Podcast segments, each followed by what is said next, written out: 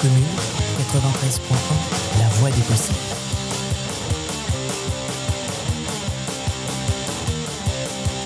Oui, sois et tais-toi, toi la petite caissière, mais à ton salaire, en pauvre chez Leclerc. Oui, sois et tais-toi, toi le petit fonctionnaire, tu devrais avoir honte de nous coûter si cher. Et si t'es pas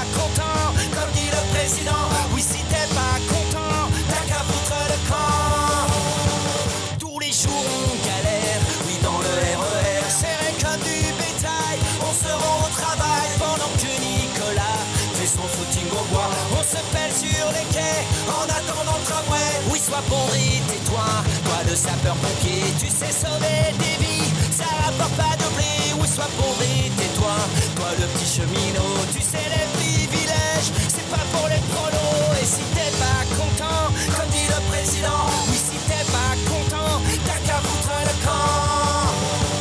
Tous les jours on galère, oui dans le RER, serré comme du bétail. On se rend au travail pendant que Nicolas fait son footing au bois. En attendant le tramway. Tous les jours on galère, tous les jours on galère.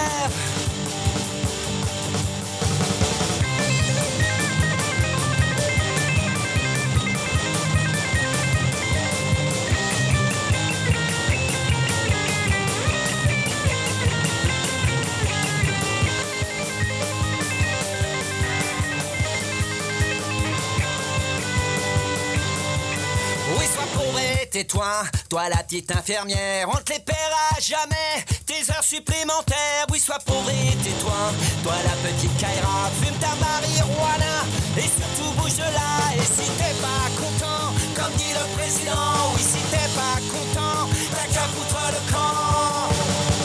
Tous les jours on galère, oui dans le RER, serré comme du bétail, on se rend au travail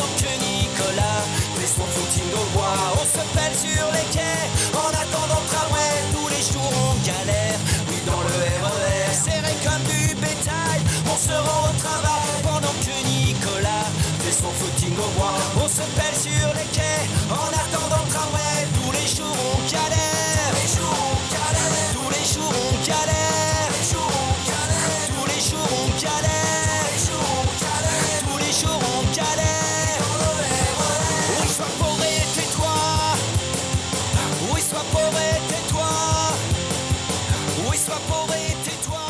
Eh bien, bonjour à tous. Nous sommes bien sur Cause Commune dans notre émission Les mondes rêvés de Georges.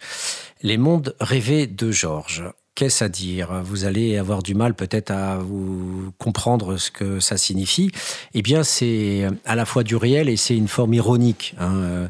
Le, le réel de Georges, on en a souvent parlé pendant l'émission, l'onirisme, le fait de croire en un monde meilleur. Il a essayé de l'expérimenter pendant toute sa vie en refusant le travail ouvrier, le travail à l'usine. Et donc, il a, euh, entre guillemets, euh, euh, choisi, entre guillemets, la rue aussi par le biais de la bohème, pas la rue pour mourir d'hiver, mais la rue et les squats et les déambulations et les voyages, etc., pour essayer de faire son altermondialisme, en fait, à, à l'échelle individuelle, à l'échelle personnelle. Mais Georges ne s'est pas contenté de ça. Georges aussi, les mondes rêvés de Georges, c'est aussi la lutte. Georges était communiste. C'était un prolétaire et c'était un homme qui a occupé pour la première fois, je le répète peut-être, en tout cas pour les auditeurs qui nous sont fidèles, euh, ils l'entendront une nouvelle fois, mais il faut savoir que Georges, avec euh, Robert, euh, qui était de la CGT, ont organisé la première occupation mondiale, la première occupation mondiale d'un foyer d'urgence. C'était un foyer de l'armée du salut, ça se passait euh, juste avant les enfants de Don Quichotte, en 2006, entre septembre et décembre 2006. Et pendant trois mois, Georges et ses copains euh, SDF euh, ont occupé cette structure. Voilà. Donc les mondes rêvés de Georges, c'est aussi l'appel à la lutte pour la défense des droits, pour la dignité et pour euh, aussi euh, le fait de dire aux- à ceux qui s'occupent des SDF, à ceux qui s'occupent des hébergés, vous ne disposez pas comme vous le voulez de notre corps. Et quand l'armée du salut avait décidé discrétionnairement de fermer ce foyer pour des travaux, pour des questions d'hygiène, pour ce que vous voulez, eh bien, sans concertation, sans discussion avec les hébergés, ils avaient décidé de fermer la structure. Et Georges, on avait informé Robert, qui était juge prud'homal à l'époque, et Robert avait la logistique en fait de la CGT. Il avait prévenu des journalistes, il avait prévenu à l'époque Hidalgo, et voilà. Donc ils sont tous arrivés dans le foyer. Et un chef de service, un dirigeant de l'époque de l'armée du salut, euh, s'était pointé avec la police en essayant d'expulser tout le monde. Et face aux journalistes et face à Hidalgo et face à tous ceux qui étaient là comme, euh, comme témoins de ce qui se passait, eh bien finalement, ils ont reculé. Voilà, donc le, rêve collectif euh, de Georges, c'était l'association Marianne qu'on a créée ensuite ensemble, qui nous a permis aussi d'intervenir à droite à gauche dans les foyers pour essayer de, faire à l'époque euh, ce qui est devenu aujourd'hui la pérédance. Voilà, donc là, donner le droit de parole aux, gens à l'intérieur des structures euh, et sous différents formats. Euh, voilà. Mais aujourd'hui, il faut le reconnaître, il y a une béance entre le sous-prolétariat et le, et le prolétariat. Le prolétariat des syndicats depuis belle lurette, même parfois, c'était même donné presque comme ça, par, notamment en Allemagne, par Bismarck, fin 19e. Mais le sous-prolétariat, vous aviez la semaine dernière Lucia Katz, l'historienne, qui nous a montré la, la violence des hébergements d'urgence euh, il y a 100 ans, quand ça s'est créé à la fin du 19e siècle. C'était effectivement euh, des zones de non-droit. Et ça reste encore aujourd'hui très largement des zones de non-droit. Alors, pour en parler, euh, on ne va pas faire d'histoire aujourd'hui, on va faire de l'analyse sociologique. Et donc, dans nous sommes en direct. Hein. Vous voyez, euh, la, preuve du direct, euh, c'est le téléphone de notre invité euh, Farah, justement, une, femme précaire qui est très, très mobilisée dans la lutte pour, pour les femmes, justement, des, des foyers. donc, nous allons déjà. Bonjour Farah. Bonjour Patrick. Nous avons utilisé ce prénom d'emprunt parce que effectivement, s'il n'y a pas de syndicat dans les foyers, à la différence des, entreprises, c'est aussi euh, parce que euh, il y a effectivement ce, problème de la constitution, de, la citoyenneté, de la mobilisation collective, de la, du droit à la lutte dans des foyers qui sont encore très majoritairement contrôlés par des travailleurs sociaux, même s'ils sont directeurs, ils ont souvent un, un parcours de travailleurs sociaux. Et même si beaucoup de travailleurs sociaux sont militants et beaucoup sont, sont prêts à, organiser la lutte, ils n'ont pas encore franchement le pouvoir dans ces structures. Euh, ils sont encore même minoritaires. Et, et, du coup, ceux qui tiennent le pouvoir ne sont pas forcément ceux qui sont les plus euh, progressistes. Et, donc, du coup, euh, il n'y a pas encore aujourd'hui de belles initiatives permettant de créer de la, plus de citoyenneté et plus de revendications. Ce qui fait que Farah ben, restera euh, anonyme, c'est un nom d'emprunt, et nous ne citerons pas non plus aujourd'hui le, foyer dans lequel euh, elle se trouve, dans la mesure où, étant contestataire, étant une militante, tout simplement une militante, pas plus qu'une autre, une militante, eh bien, elle est menacée d'expulsion. Il y a une procédure en cours. Elle se défend comme elle peut en ayant mobilisé des gens d'autres associations qui sont en aide aux, plus démunis.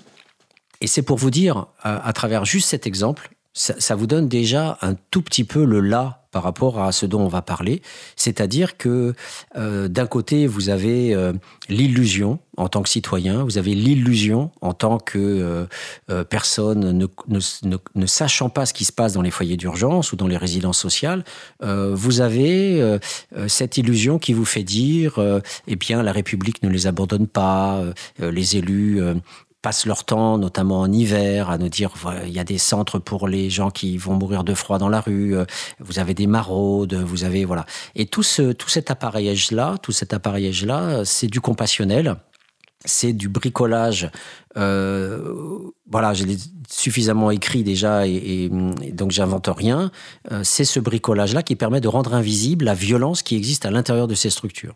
Et c'est ce dont on va parler aujourd'hui avec Farah, euh, de ce qui lui arrive personnellement dans, depuis les années de, de, prise en charge, entre guillemets, puisqu'en fait ça serait plus une décharge qu'une charge. Il n'y a pas franchement de charge. Alors si c'est de la charge, c'est la charge en accusation. Ce serait mhm. plutôt ça.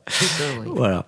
Donc pour euh, voilà, vous planter le décor et puis bien sûr euh, laisser euh, la, parole à, Farah, il faut voir que cette sidération que vous allez avoir vient du fait que nous sommes aliénés Nous sommes aliénés en tant que citoyens qui croyons qu'il y a des acteurs. Voilà. Bien sûr, il y en a. Bien sûr, il y en a, mais ils sont au compte-gouttes, les bonnes expériences sont encore au compte-gouttes, et il y a encore beaucoup trop de maltraitance dans, les foyers. Et à l'extérieur, nous sommes dans l'invisibilité de ce qui se passe à l'intérieur, puisqu'on n'a pas le droit d'y rentrer, tout simplement. Euh, voilà, ça serait bien d'avoir aussi des expertises, des évaluations, euh, pour voir vraiment de ce qui s'y passe, hein, euh, avec des délégations, pour voilà, et que les gens surtout n'aient pas peur, parce qu'effectivement, le grand combat de Farah, qui se retrouve un peu seul elle va parler de ses luttes à l'intérieur des, foyers, mais il s'avère que les gens ont peur. Ils sont, euh, voilà, comme avant, les syndicalistes euh, euh, avaient peur. Et le combat syndical, ça a consisté à empêcher que le patron licencie le syndicaliste. Notamment, ça s'est fait en mai 68 avec la protection des délégués du personnel dans l'entreprise. Voilà, tout ça pour, euh, pour planter le décor et dire que euh, on n'est pas nous forcément méchants, on est simplement aliénés. Voilà, on va dire euh, c'est déjà pas si mal ce qui existe, il y a pire dans les pays du Sud, il faut pas se plaindre parce que nous ici on a le RSA, là-bas ils s'usent des cailloux, etc. Mais malgré tout, si on fait cette comparaison nord-sud, effectivement, euh, on peut toujours se dire qu'on ne meurt pas de faim dans, notre pays, et c'est des comparaisons utiles, mais il n'empêche que les violences subsistent, que beaucoup de maltraitance subsistent, et que euh, le ressenti des gens, de toutes les façons, dans ces foyers, c'est quand même un ressenti de souffrance. Voilà. Donc, dépassons nos illusions, dépassons cette certitude du compassionnel euh, qui est présente y compris en sciences sociales, puisque j'avais déjà eu des problèmes à l'époque, en 96, pour publier un papier sur l'accueil de jour, on me disait, mais Patrick, tu n'as pas le droit de taper sur les bénévoles qui viennent passer une demi-heure de leur temps, euh, euh, sois plus cool, sois plus gentil, etc. Donc il y a toute cette normalisation, cette, cette injonction à la norme, euh, soit dans le politiquement correct, soit dans le scientifiquement correct, il faut pas taper. Donc il y a même une sorte de collaboration Hein, j'aime pas ce mot et je l'utilise pourtant, cette collaboration des élites intellectuelles. Alors, je parle même pas des élites intellectuelles. Où sont les, Finkelkraut, les, tous, ces, tous ces parleurs de France Culture, etc., qui effectivement euh, nous font des grands discours sur euh, liberté, nécessité, mais sur euh, la pauvreté, que dalle.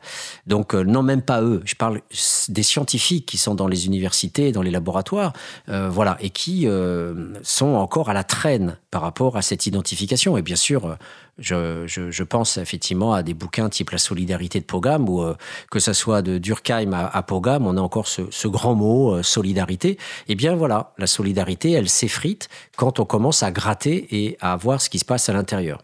La présence de Farah est essentielle, elle est, elle est fondamentale, parce que euh, Farah est une militante euh, qui est hébergée, qui est précaire et qui mène un combat. Euh, elle mène un combat de gilets jaunes. Je vais bientôt lui donner la parole et la laisser se présenter. Elle mène un combat donc à la fois à l'extérieur des foyers avec les gilets jaunes et en même temps à l'intérieur, à l'intérieur des foyers. Donc la première, euh, la première question effectivement que tout auditeur se pose, donc c'est un petit peu qu'on sache un peu qui est Farah. Donc elle se présentera elle-même comme elle le veut, mais déjà euh, parlons de, de, de, son histoire de lutte. Voilà. Donc la, la première question toute simple que je te pose, Farah, c'est euh, voilà à quel moment as-tu été hébergé et à quel moment as-tu pris conscience qu'il y avait des conditions indignes et comment s'est faite cette prise de conscience et, ta volonté de lutter à l'intérieur du foyer où tu où tu es Bien, euh, j'en ai pris conscience euh, un mois après mon arrivée. Donc, je suis arrivée dans ce centre en 2016, en août 2016 plus exactement. Et euh, un mois, deux mois après mon arrivée, il y a eu deux décès consécutifs de jeunes femmes de 35 et 32 ans. Et je regardais tous ces gens qui vivaient depuis plusieurs années et je leur posais la question de savoir si cet établissement avait euh, des représentants pour pouvoir accompagner chaque résidente dans ce genre de, choses qui s'appellent des décès, euh, qui s'appellent aussi peut-être des suicides ou alors des meurtres. Jusqu'à aujourd'hui, on n'a toujours pas eu euh, la vérité sur ces deux femmes qui sont mortes quand même à la fleur de l'âge. Et on les attend encore aujourd'hui. J'ai donc proposé de me, réunir avec plusieurs résidentes et de créer un collectif afin de savoir euh, tous les dysfonctionnements auxquels elles avaient eu affaire et ce que j'avais pu constater. Suite à ça, nous avons eu plusieurs réunions. Nous avons forcé la direction à nous écouter, ce qui a eu lieu en novembre 2016. de novembre 2016 à aujourd'hui, ça a été l'unique réunion entre résidentes et personnel, direction et euh, haute direction de ce centre d'hébergement. J'ai été amenée à être représentée au CVS, rapporter la parole des résidentes. Tu peux nous dire le CVS le, le, CVS, c'est le centre de la vie sociale. C'est-à-dire que pour euh, chaque euh, résident, il y a une ou un représentant ou deux représentantes. Cette structure est faite de diverses structures, CHS, le centre d'hébergement social pour mères-enfants, le CHU migrants, le centre d'hébergement d'urgence pour les migrants, la maison relais pour des gens qui sont en sortie de rue, principalement en sortie de prison, etc. Et on a aussi euh, l'abri de nuit qui s'est installé depuis un an et qui est ouvert que pendant la trêve hivernale. Voilà.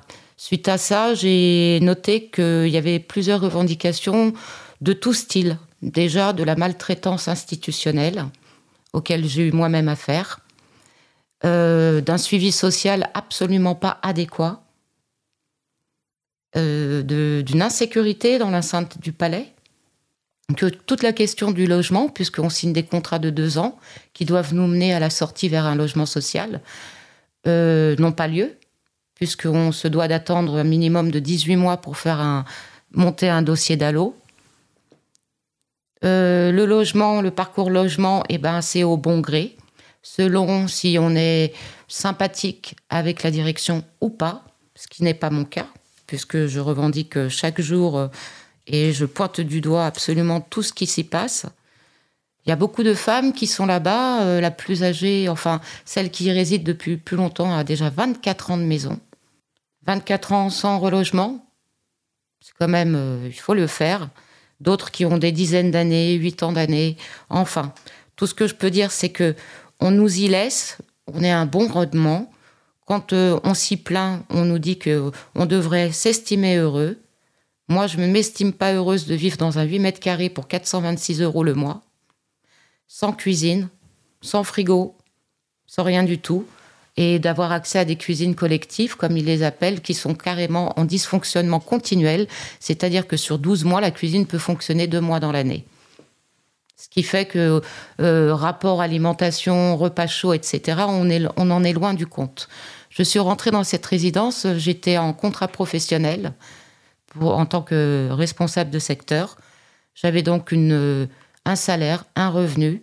J'ai malheureusement été licenciée en fin 2016 ce qui m'a amené à être sans revenu pendant plus de quatre mois, à ne pas vous pouvoir payer mon loyer, à ne pas pouvoir me nourrir, ni même circuler, etc. La direction était bien au courant, néanmoins elle m'a laissé ça en, termes de dette, sans m'apporter aucune solution. Je leur ai demandé de m'aider à prendre un fonds qui s'appelle le FSL, le Fonds de solidarité logement, qui est là pour aider les gens qui sont endettés pour leur éviter de se retrouver à la rue. On m'a répliqué que dans cette résidence, nous n'y avions pas le droit. Or, le juriste de la DIL que j'ai contacté m'a bien certifié que résidence sociale était foyer logement, donc ouverture de ce droit. L'explication de la direction, encore aujourd'hui, me dit que comme nous avons que des contrats qui sont limités de deux ans, on ne peut pas faire ce genre de demande. Chose extraordinaire parce que même dans des euh, logements sociaux, nous avons aussi des contrats de trois ans renouvelables chaque trois années de façon tacite ou autre. Mon contrat est fini déjà depuis euh, six mois, c'est-à-dire que je vis sans bail. Vivre sans bail, ça veut dire avoir toujours la peur qu'on se fasse mettre à la rue et de ne pas pouvoir se défendre, puisque forcément nous n'avons pas de contrats légaux sous la main. Mmh. Donc, euh, ce qui nous oblige, enfin, qui oblige la, plupart et la majorité de ces personnes à ne pas se révolter. Et quand on, je demande à ce qu'ils appuient certaines, euh, certaines choses auprès de la direction, on me répond euh, toujours oui, vas-y. Donc, je me retrouve toujours seule. On a trop peur. On a affaire à du harcèlement moral constant, à de l'infantilisation. C'est-à-dire que la pauvrophobie est existante. On ne nous regarde plus comme des êtres humains. On ne nous regarde pas comme des, des personnes qui, avant d'arriver dans ce centre, avaient aussi une vie, une famille, des enfants, un travail, des études, de la culture. On nous regarde comme un porte-monnaie et la seule relation qu'on ait dans l'enceinte de cet établissement, c'est payer votre loyer. Ce sont les seules choses qu'on ait à entendre chaque fois. Il y a euh, de cela à peu près un an, a été installée une épicerie solidaire qui a pris place dans une superbe bibliothèque, qui pourtant est un lieu commun à toutes les résidentes et qui nous est donc euh, enlevé depuis un an. Cette épicerie sociale euh, cherche des invendus, récupère ça chez des francs prix, des monoprix, que sais-je, et les revendent aux femmes il s'avère qu'il y a de la viande avariée. Donc au niveau sanitaire, très dangereux. Nous avons des souris de partout, dans tous les endroits de cette résidence, dans nos chambres. Nous avons affaire à des rats. Nous avons affaire aux punaises de lit. Nous avons eu affaire à la tuberculose en 2017 et nous avons été juste informés deux mois après cinq cas avérés, ce qui est scandaleux, absolument scandaleux c'est mettre nos vies en danger. Et euh, cette façon euh, de systématiquement harceler les femmes qui oseraient se révolter, en leur, demandant, en leur demandant euh, de devoir prendre la porte si on ne se sent pas bien dans ce lieu. Donc je revendique quoi en fait? Je revendique le fait qu'on ait un droit à la dignité, qu'on ait le droit aussi de pouvoir s'y exprimer librement. Je revendique le fait que ces hébergements soi-disant sociales sont payantes, elles ne sont pas gratuites. Elles prennent plus du trois quarts de nos revenus. Ce qui veut dire qu'aujourd'hui, je m'interroge, est-ce que je paye mon loyer ou est-ce que je me nourris? Ce sont deux conditions. Parfois, on a trop faim, on se permet de se nourrir. On vient toujours nous rappeler que cet argent est fait pour l'établissement. Je ne comprends pas comment on peut intégrer un chef de service qui se permettent de harceler les femmes, de les menacer, de venir tambouriner dans leur chambre, de rentrer dans leur chambre sans qu'on y soit euh, même questionné, sans qu'on soit même informé de ce genre de passage. Il faut savoir que depuis que j'y habite, donc deux ans et demi, il y a à peu près six décès qui ont eu lieu. La dernière qui m'est restée en date, c'est celle de juillet dernier, où le corps d'une femme a été retrouvé trois mois après sa mort trois mois. Trois mois, ça veut dire qu'elle est censée avoir un suivi à l'enceinte de cet établissement.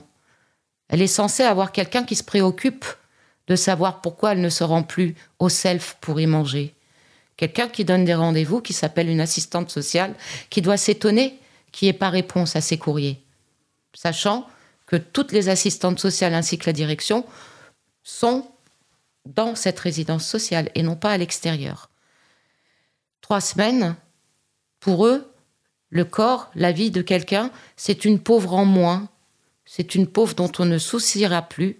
On ne, sait même pas où elles sont enterrées. J'ose imaginer que c'est dans une fosse commune.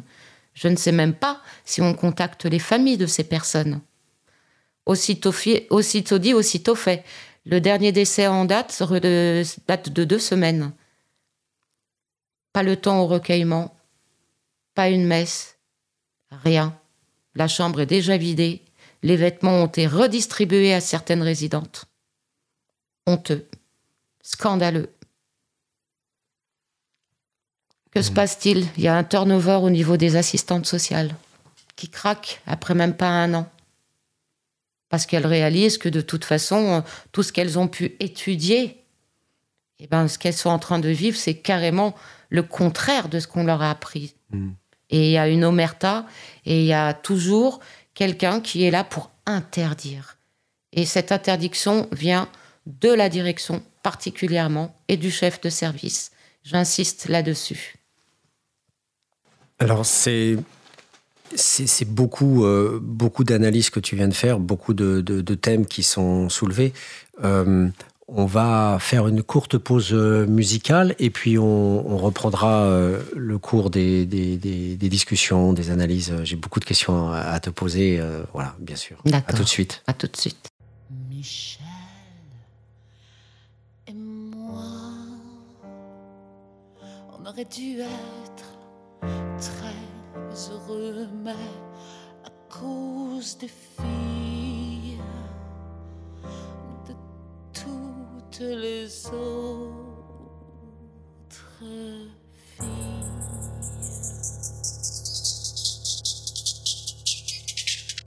Cause commune. À cause des filles.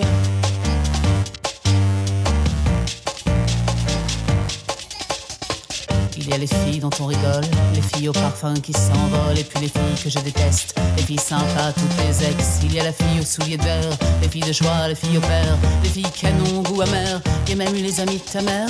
Il y a les filles à ton boulot, il y a les filles dans le métro, il y a les filles à la vanille, les filles sexy en barésie. Toutes ces filles que tu regardes, que tu rencontres par mes gardes, les plus jeunes, les plus âgées, je peux pas toutes les énumérer.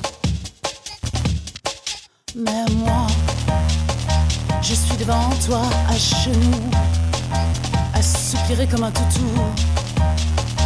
Dis-le que tu te laisseras pas faire par l'adultère.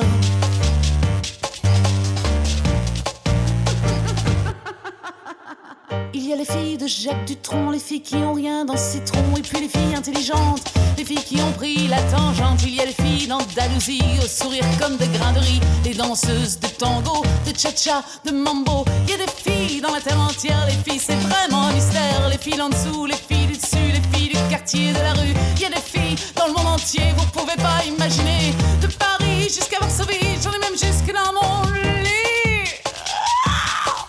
Mais moi, je suis devant toi à genoux, comme un toutou. Dis-le que tu te laisseras pas faire par l'adultère.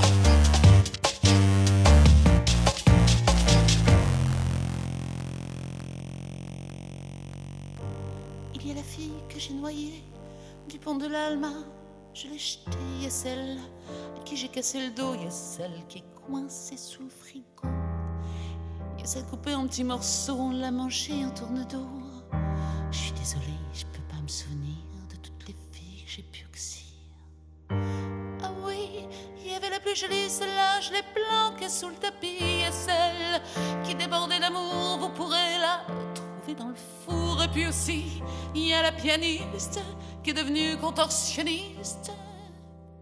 Son corps tient dans la poubelle, sa tête dans le lave-vaisselle.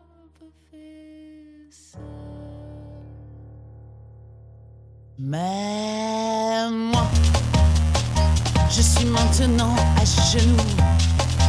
Monsieur le juge, comprenez-vous? Je savais qu'il se laisserait faire. Mais moi, je suis maintenant à genoux. Monsieur le juge, comprenez-vous? Je savais qu'il se laisserait faire par l'adultère.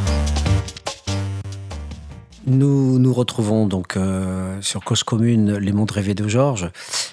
Euh, chers auditeurs, euh, il, est, important de, faire une petite précision avant de commencer le, de reprendre le débat. C'est qu'en fait, il y a toute une tradition en, en sciences sociales où, euh, où on essaye toujours d'avoir euh, le maximum de points de vue. Donc, on a le point de vue des gens qui sont concernés, bien sûr, dans les foyers. Et puis, on essaye d'avoir aussi le point de vue des travailleurs sociaux. D'ailleurs, on en a invité euh, souvent des travailleurs sociaux ici. euh. Donc, euh, euh, donc la question, elle n'est pas que on, est dans une sorte de, on serait pas tendancieux, on n'est pas dans une logique de dénonciation facile, on n'est pas parce que euh, de l'autre côté, voilà, on on donne aussi la parole euh, à, des responsables de, de structures, mais mais il faut savoir une chose, c'est qu'aujourd'hui, Farah est sous le coup de mesures d'expulsion et que euh, organiser euh, ces différents points de vue autour de la table, eh bien, c'est tout simplement pas possible. Voilà, parce qu'on est dans un rapport de force, on est dans une lutte, et que la, position à, ce niveau-là du sociologue n'est plus du tout la même. ça serait une mise en danger de, de Farah, et hum, en tout cas pour les travailleurs sociaux, qui, et notamment un chef de service qui semble être euh, semble être en tout cas ce qu'on appelle dans, dans, dans, les camps des capots euh, un chef de service particulièrement euh, maltraitant. Donc, ce qui n'est pas forcément le cas de tous les travailleurs sociaux, mais en tout cas, voilà, il y a aussi ces personnages-là qui sont des personnages improbables autour de la table et, et qui, bien sûr, nieraient. Mais, mais en absolu, pourquoi pas? En absolu, pourquoi pas imaginer un débat où ce type-là, par exemple, pourrait être là, ou tout simplement des travailleurs sociaux lambda qui viendraient euh, parler aussi de leur structure et, faire un débat de confrontation euh, avec Farah ou d'autres hébergés. On peut imaginer qu'un jour on puisse faire ce débat-là, bien sûr, euh, c'est pas du tout interdit. Mais aujourd'hui, on a une parole rare, extrêmement rare, une parole contestataire et qui est justement reprochée à Farah parce qu'on lui donne pas du tout cette légitimité-là. Donc on, y reviendra sur son vécu de, la lutte et, comment, euh, comment effectivement euh, ça, a eu des incidences. Euh, voilà, on, va tout simplement demander à Farah de nous expliquer comment, comment les revendications ont pu être posées quel type de revendications tu as posées là, et puis euh, quelles réponses ont été apportées à, ces revendications. Voilà. Donc là, avant d'en de, venir à, ce, à cette, euh, voilà, ces précisions qui, mm. qui nous permettent de donner un petit peu mieux à voir euh, euh, quelles sont les, failles de ces structures et donc du coup des doléances, des plaintes, des revendications de la part des hébergés. Je, voulais te demander, euh, Farah, de revenir un petit peu sur cette question, ce problème, en tout cas cet enjeu absolument hallucinant, en tout cas pour les auditeurs, c'est-à-dire la mise en dette. C'est-à-dire qu'en fait, on est dans une structure sociale qui, a priori, vient en aide aux gens. Oui. Et cette structure qui est censée protéger les gens qui sont dans la précarité, eh bien, paradoxalement, ce sont ces structures-là, ces institutions-là, qui vont faire couler les gens.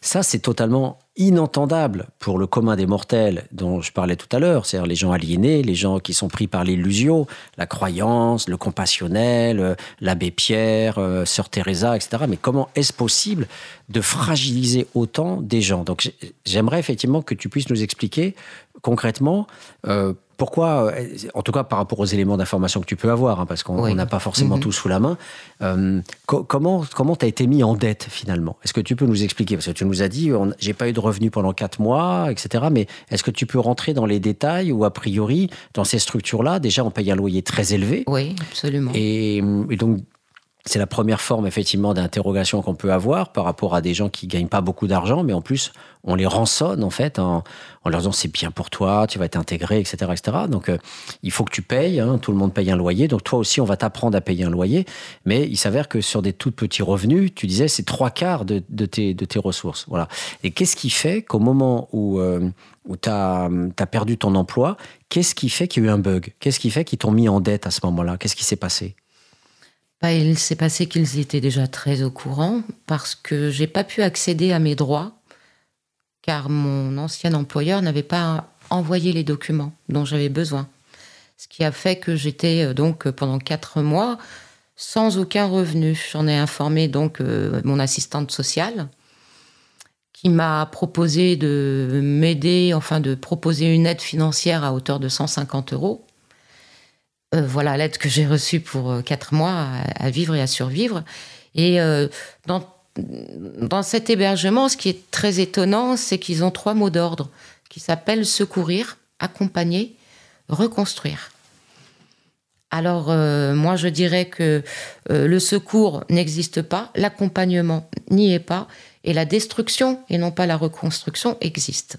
Donc, on m'a laissé comme ça quatre mois en me sans jamais me proposer même de ne pas payer le loyer, sachant que je n'avais absolument aucun revenu. Mais c'est pas la c'est pas la règle ça normalement quand quelqu'un n'a pas de revenu, par exemple en foyer d'urgence, si si tu as un RSA, on va te ponctionner effectivement 10% de ton RSA. C'est la, c'est la, la, norme, en fait, qui est passée depuis quelque temps.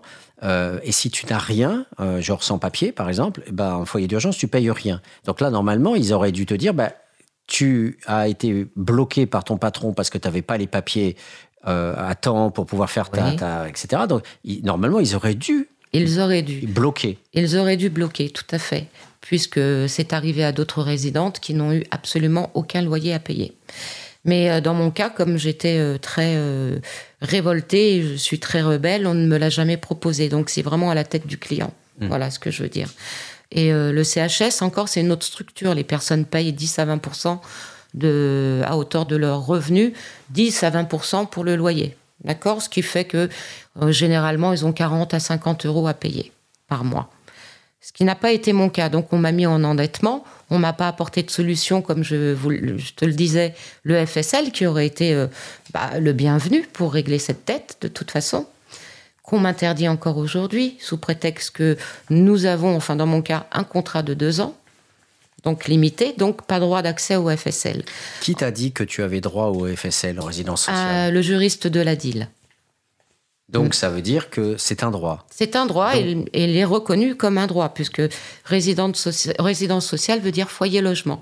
Donc, ça veut dire qu'ils sont, qu'ils sont menteurs. Ça veut dire que le fait qu'ils avancent l'idée que tu as un contrat de deux ans et que c'est pas possible, c'est du mensonge. C'est du mensonge, oui. Hmm. Absolument. C'est un vrai mensonge, sachant que quelques femmes qui malheureusement, ont- ou bien heureusement pour elles, ont trouvé un, un- appartement euh, social, un logement social, ont eu recours à ce FSL. Certaines ont, pu avoir cette aide. Dans mon cas, non, il m'est refusé depuis déjà plus d'un an.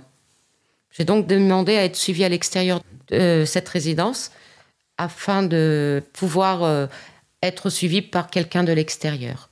Ça a demandé près d'un an avant d'avoir ma fiche de suivi. C'est-à-dire que je n'avais aucun suivi, finalement, j'étais livrée à moi-même.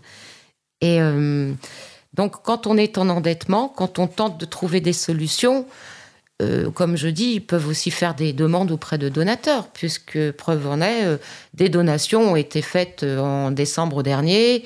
Beaucoup de personnes sont venues pour des dons. Euh, parce qu'ils voulaient multiplier euh, de nouvelles résidences, etc. Oui, ça serait très facile finalement d'éponger les dettes des gens. euh, Très clairement. D'une part, déjà, il y a suffisamment de précarité dans la structure pour pas que ça soit un coût énorme à la structure de laisser la personne dans sa chambre parce que tu as 8 mètres carrés. Eh oui. On reviendra sur l'organisation de ta chambre. Est-ce que tu as dedans Est-ce que tu n'as pas par Mm. rapport à ce qu'ils prétendent dire hein. Oui. Ça, il faudra y revenir. Ça aussi, c'est une du prix. Euh, voilà, donc, euh, mais donc ça leur coûte rien finalement de laisser la personne le temps qu'elle elle retrouve des droits, le RSA ou la H euh, ou, ou un travail. Donc ça leur, en, en fait, en absolu, ça leur coûterait que dalle euh, de, de, de, de laisser comme ça la, la personne en situation euh, le temps tampon de la zone transitionnelle. Euh, et d'autre part, il y a du fric. Le- non seulement ce sont des institutions, que ce soit le Secours catholique, euh, Emmaüs ou l'armée du salut, ou tout ça, ce sont des grosses boutiques qui ont quand même de l'argent. Donc euh, voilà, ils vont pas mourir de faim. Et deuxièmement, euh, ils font régulièrement appel à des dons, ils font journée porte ouverte. Et là, dans la structure en question, il y avait une journée porte ouverte où ils ont, ils ont récolté 350 000 euros. Ah oui, tout à fait. Voilà. Et, et- et donc, euh, profitons de, de, ce- de cette parenthèse pour euh, y aller. Carrément, toi, tu as enfilé le gilet jaune J'ai enfilé le gilet et jaune. euh, tu t'es positionné à l'entrée devant les donateurs en disant donnez-moi l'argent directement plutôt que de le donner au- Oui. à la direction. Oui, je, je leur ai fait savoir que euh, je payais un loyer, que je n'étais pas logée ni nourrie gratuitement, parce que la plupart des personnes pensent que nous sommes euh, logés et nourris gratuitement. Je leur ai fait aussi savoir que les dons n'étaient jamais redistribués, que ce serait bien qu'ils nous fassent une, do- une donation euh, directe, puisque dans mon cas, j'étais en impayé, ouais, en expulsion, et que ce serait plus salutaire de recevoir cet argent directement, qui servirait justement à une bonne cause, que de le remettre à la direction, qui, euh, qui euh, tout le monde le sait, ne redistribue jamais cet argent. Donc, euh, re- replante-nous le décor, parce que tu es quand même assez courageuse dans le scénario. Les gens ont peur dans le foyer, il y a quand Oui, même une oui, oui. peur. Une... Vous imaginez, chers auditeurs, qui êtes comme moi aliénés, on ne sait pas ce qui se passe dedans, on est dans le registre de- du compassionnel, l'abbé Pierre est gentil, on lui caresse la joue, on, lui fait un bisou sur le front, c'est super, t'aimes les pauvres. En fait, en réalité, voilà, les gens ont peur, ils, sont, ils se taisent, ils sont terrés dans leur peur. Et, et toi, tu endosses le gilet jaune, tu te pointes dans le hall central, Oui. et, et donc, ra- raconte-nous un peu cette scène-là. Tu te- arrives avec ton truc, donc les gens autour. euh, et donc, que fait la direction quand tu te pointes comme ça? Mais euh, la direction euh, est en train de prendre son cocktail euh, dans la grande salle, et le chef de service me voit au loin et il alerte donc euh, toute la direction euh, et ils m'encerclent. Et ils me disent Vous n'avez pas le droit de faire ça. Et je leur dis que si, puisque c'est mon lieu de résidence et que je paye un loyer, que je suis dans mon droit absolu. Et sur mon t-shirt, bien évidemment, j'avais marqué Femme précaire, femme en colère. Mon, mon total de RSA, mon total de RSA à hauteur de 484 euros et mon loyer à hauteur de 426 euros. On m'a demandé donc de quitter, d'enlever, euh, d'ôter ce gilet. J'ai refusé. On m'a demandé, de sortir de l'établissement, ce que j'ai refusé tout autant. Et donc, euh, la directrice euh, m'a, dit Vous pouvez pas vous permettre de m'humilier à ce point-là, devant tous les donateurs. Et je lui ai répliqué que est-ce qu'elle réalisait ce que ça voulait dire ce mot être humilié Et je lui dis c'est exceptionnel, c'est une fois dans votre vie. Nous c'est quotidiennement. Donc euh, suite à ça, elle m'a demandé de me joindre à elle euh, dans son bureau. J'ai refusé à ce que le chef de service se joigne à moi en disant que cet homme euh, m'humiliait et me harcelait, etc. Et que et donc nous sommes rendus dans son bureau. Et elle m'a annoncé supplié de retirer ce gilet jaune. Euh, je lui dis que non, qu'on rediscuterait de la dette, euh, qu'elle ferait des appels aux dons pour me la diviser par deux. Je lui ai dit comment se fait-il qu'elle ait attendu si longtemps, puisqu'a priori, il y a toujours une solution. Et que ce soit dommage d'en être arrivé à ça. Et euh, donc, elle me donnait rendez-vous pour la semaine suivante. j'ai quitté le bureau, il y avait deux bodyguards qui attendaient à la sortie, qui ça m'a beaucoup fait rire. Et je suis repartie me positionner, en fait, de nouveau, avec ma petite boîte transparente en disant donnez vous des dons, s'il vous plaît, de l'argent pour les femmes. Nous en avons besoin. Noël approche. Euh, donc j'ai récolté 6 euros, puisqu'on m'a ensuite interdit euh, de, de, faire ça. Et euh, on m'a donc mise en rapport avec le grand chef de ce lieu, euh, de cette résidence sociale euh, qui euh, vouait tous les mérites de la direction, des assistantes sociales. Et j'ai décidé de ne pas donner suite à cette conversation puisqu'il monologuait et puis tout le monde il est beau, tout le monde il est gentil, sauf que moi j'ai très faim. Moi je suis pauvre et je me meurs dans mes 8 mètres carrés. Voilà, donc jusqu'à présent, la direction m'a promis de diviser ma dette par deux afin que je n'ai plus à payer 1700 euros de dette voilà, mais la moitié, euh, chose qui tarde, mais que je vais refuser, par contre. Parce qu'il est hors de question d'avoir euh, eu à subir tout ça sans que moi je les porte en procès. Et j'ai bien l'intention de les porter en procès sur le fond. Et je le ferai une fois que j'aurai eu enfin un chez moi. Une fois que je serai sortie de cette résidence. Parce que pourquoi? Pour harcèlement moral. Pour intimidation euh, le fait que certains courriers ne soient pas redistribués. Ça peut être des courriers qui s'appellent des demandes des offres de logement. J'ai appris avec effarement auprès d'un chargé à la mairie qu'on m'avait fait euh, deux offres d'appartement, de logement. Je n'étais pas au courant. Vous imaginez ce que ça veut dire? Ça veut dire que on ne nous redistribue pas euh, tout ce qui est vital à notre vie? On, on cache des courriers, on les remet pas? Il y a beaucoup de femmes qui se sont plaintes de ne pas avoir reçu des courriers, que leur accord collectif ait été capoté, que leurs logements sociaux aient été capotés parce qu'elles n'avaient pas été informées en temps et en heure. Et très souvent, quand il y a des offres de logement, ça passe d'abord par l'assistante sociale et non pas par la personne concernée. Et c'est elle qui voit en mesure de si la personne est capable ou non d'avoir un chez soi. C'est-à-dire qu'il faut un rapport sur nous ils veulent savoir si on sait faire un ménage, le ménage, s'il vous plaît. Si on sait cuisiner, tenir un foyer. Mais j'hallucine, j'hallucine. Donc c'est toutes ces choses-là que je revendique. J'ai bien l'intention de les passer en procès. J'y compte bien. Le dossier est bien prêt. Il est bien au chaud. Et euh, après donc euh, ma ma petite venue en gilet jaune, ben j'en ai fait une cause ben, nationale puisque femme gilet jaune, je le suis tout autant. Je combats la pauvrophobie, la lesbophobie. J'ai reçu des menaces écrites. Euh, personne ne m'est venu en aide. J'ai été insultée, personne ne me vient en aide. euh, ma santé se décline. J'ai des rapports médicaux qui le prouvent. Et rien n'est fait jusqu'à présent. Je suis tombée euh, euh, dans maintenant travailleurs handicapés.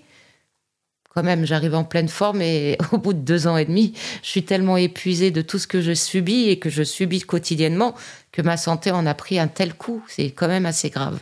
Pour finir en fin d'année, deux semaines en hôpital psychiatrique pour grande dépression. Voilà, ça c'est le, ça c'est un deux ans et demi. J'ose pas vous raconter la vie de celles qui y sont depuis 5 à 8 ans, des suicides qui ont eu lieu, des euh, mises en HP de beaucoup de personnes qui nous reviennent comme des légumes. Nous sommes mélangés à beaucoup d'hommes. C'est une résidence quand même, je le répète, consacrée exclusivement aux femmes. Et depuis 2017, euh, il y a de l'entrée d'hommes. On était, ils étaient une trentaine. Ils doivent être plus d'une centaine aujourd'hui. Euh, quand je participais au CBS, j'avais refusé l'entrée des hommes et euh, on m'avait répliqué que c'était absolument nécessaire pour notre réinsertion dans la vraie vie, à l'extérieur de la résidence. Qu'est-ce que ça sous-entend? Ça sous-entend qu'on a besoin d'hommes pour se réinstaurer dans une vie sociale? Pour moi, ça a été euh, plutôt quelque chose de choquant, sachant que majoritairement, ces femmes viennent de la prostitution, ont fui des maris violents, ont subi des viols, des menaces. Alors quand on fait rentrer des hommes qui ont fait de la prison, qui sont alcooliques, on fait rentrer le, danger et on réveille en ces femmes et eh ben les, des, peurs, les peurs qu'elles ont tenté ou qu'elles tentent d'oublier et qu'elles travaillent. Un travail de résilience qui demande beaucoup plus de temps que ce qu'on ne croit. Voilà. Alors à ce niveau-là, moi je dois faire mon propre mea culpa parce que à l'époque, euh, dans d'autres structures, notamment municipales, j'avais beaucoup euh, à la fois sociologue et citoyen, j'avais beaucoup œuvré, lutté avec d'autres euh, directeurs et autres euh, pour la mixité, parce que le, le, le, principe du carcéral, c'est la séparation des corps. Et la semaine dernière, on avait Lucia Katz qui nous parlait euh, justement du fait que les philanthropes conservateurs qui ont créé les premiers centres il y a une centaine d'années euh, étaient voilà des chrétiens euh, traditionnalistes et, et, non seulement les valeurs morales de la séparation des corps et puis une certaine forme de punition quoi d'empêcher euh, toute forme de, de, regroupement par couple ou par famille voilà mmh. donc c'était déjà la séparation n'existe pas dans la vie sociale. Il n'y a pas les hommes d'un côté dans un village et dans l'autre village les, femmes. Donc c'était ça l'idée générale. Mais ce que tu dis effectivement est tout à fait autre et, c'est peut-être parce que je suis un homme euh, que je l'ai pas compris euh, mais c'est effectivement euh, une réflexion qu'il faut avoir quand si on passe par ce type de, de foyer, ce qui est bien sûr euh, aussi bien toi que moi, on n'en veut pas, quoi. On mm -hmm. veut du logement ordinaire et on veut du housing first euh, immédiatement avec un accompagnement social dans un logement normal. Et à partir de là, un travail social peut être efficace. Mais si on met déjà les gens dans des foyers sordides, difficiles, avec des, des collectifs qui, bon, c'est comme si on, on, on, mettait une double peine. On vous met un boulet euh, sur le pied en disant t'es pauvre, mais en plus je te mets un boulet supplémentaire, ce qu'on ce qu'on ne donne pas aux gens ordinaires, quoi voilà, ils restent dans leur logement ordinaire. Mais le, pauvre, tout en bas de, de la précarité, on va euh, voilà, le, lui assigner des difficultés supplémentaires. Et ça, ça vient d'il y a 100 ans, cette sorte de punition, hein, les bons pauvres, les mauvais pauvres. Euh, donc, tu n'as pas de travail, tu n'as pas d'argent, hop, mauvais pauvre, on te met dans un foyer, tu es séparé. Ceci étant dit, ce que tu dis, c'est que voilà, il faut faire attention aussi. Parfois, cette séparation peut être bénéfique. Voilà, notamment parce que les hommes sont des prédateurs euh, et il est rarissime de voir des femmes violer des hommes, mais ça peut arriver dans des foyers, par exemple, des éducatrices ou des jeunes mmh. garçons. Ça peut arriver, mais c'est rarissime quand même dans l'ensemble. Et c'est quand même les femmes qui, la plupart du temps, sont. Euh, voilà, je rappelle juste les chiffres de, du Rwanda où on avoisine les 500 000 viols et la Bosnie, on avoisine euh, les 300 000 et en Algérie les 200 000. Voilà, donc les hommes violent les femmes, point barre. Et, hum, et donc, euh, je parle là, bien sûr, aux mères, changer l'éducation de vos gosses, quoi, arrêter d'en faire des coques. Euh, euh, combien de mères sont responsables aussi, et pas seulement les mâles, bien sûr, mais aussi les, les mères. Donc voilà, il faut qu'on nettoie tous notre euh, famille et notre vie familiale pour arrêter de faire ces violeurs et ces prédateurs sexuels. Il y a un gros boulot à faire dans les sociétés dites civilisées. Hein. Il me semble qu'on prétend être civilisé quand même. Hein. On en est loin. On en est loin encore. Ouais, ouais. Et alors du coup, euh, tu nous disais tout à l'heure qu'une de tes luttes au CVS, c'était euh, justement de lutter contre cette mixité par rapport au fait qu'il faut protéger les femmes. Donc ça, c'est puisqu'on est dans l'hébergement et non pas dans le droit commun, on est on est effectivement dans cette euh, contrainte euh, de, de, de, foyer collectif. Donc, faisons attention avec la mixité. Voilà, ça c'est quand même important. Tant qu'on ne sera pas dans le housing first ou dans le logement d'abord, tant qu'on reste encore dans l'hébergement, faisons gaffe et protégeons euh, les femmes. Donc ça, c'était une de tes revendications de CVS. Est-ce que tu peux nous, nous, dire un petit peu toutes les, revendications que, que tu as essayé de porter dans, dans le foyer où, où, tu, où tu es? Oui, le rôle de le rôle de la psychologue ou des psychologues mmh. Qui, euh, normalement, euh, euh, se doivent de ne pas rapporter ce qui est dit entre la patiente et, la psy. Mais malheureusement, dans, dans cette résidence, la psychologue rapporte effectivement ce que, ce que la résidente vient lui, lui dire, lui poser. donc elle ne respecte pas la charte de la confidentialité. Ça, c'est très grave. Très, très grave. On demande aussi euh, à ce qu'il y ait euh, deux agents d'accueil à l'entrée. Pourquoi? Parce que les agents d'accueil doivent gérer les boîtes aux lettres, les courriers, la cave, les personnes qui viennent de l'extérieur, puisqu'il y a des activités qui sont proposées aux gens de l'extérieur dans l'enceinte du palais. Pour les personnes du palais, ces activités sont gratuites. Et euh, donc une personne n'est pas du tout suffisante parce qu'il y a eu euh, très récemment une personne qui s'est fait agresser justement par un visiteur qui était arrivé alcoolisé, mmh. qui l'a insulté, qui l'a giflé, et donc elle s'est retrouvée quand même bien démunie que de se retrouver seule. C'est nous, en tant que présidente, qui l'avons euh, défendue, ce qui mmh. n'est absolument pas notre rôle. Mmh. Avoir peut-être aussi plus de personnel, plus de personnel formé, pas de personnel qui est à vingtaine d'années et qui raconte euh, à des femmes de 60 ans, 50 ans, 30 ans ce qu'elles ont à faire de leur vie et comment faire un ménage et comment faire une lessive. Vraiment, on n'est pas là pour euh, se faire dire ce qu'on a à faire, ce qu'on a déjà fait bien avant de les connaître. Et surtout, la question du logement, qui n'apparaît que rarement. Et moi, je revendique le fait que la question du logement n'est jamais soulevée, qu'on nous laisse là comme si on était des prisonnières, parce que nous avons aussi des ordres, et des horaires de visite bien fixes. J'ai une, une fille, par exemple, je ne peux pas me permettre de la laisser dormir. Donc, ce qui fait que bah, ça nous coupe des liens sociaux, puisque ma fille habite à une heure et demie de, euh, du lieu de résidence. Enfin, il y a tout plein de problèmes, en fait, qui s'y ajoutent. Hmm. Alors, il y a une, une, chose sur laquelle on va revenir, euh, qui, euh, qui est importante, effectivement, que tu as évoquée dans, le, dans le CVS, notamment la, la question effectivement de l'apprentissage à, être quelqu'un qui sait occuper son logement. On va y revenir après une courte pause musicale. Alors qu'est-ce que tu nous proposes là euh? eh ben, je vous propose Ambre, qui vient du Havre et qui habite Paris depuis quelques années et qui est magnifique avec le titre Queen.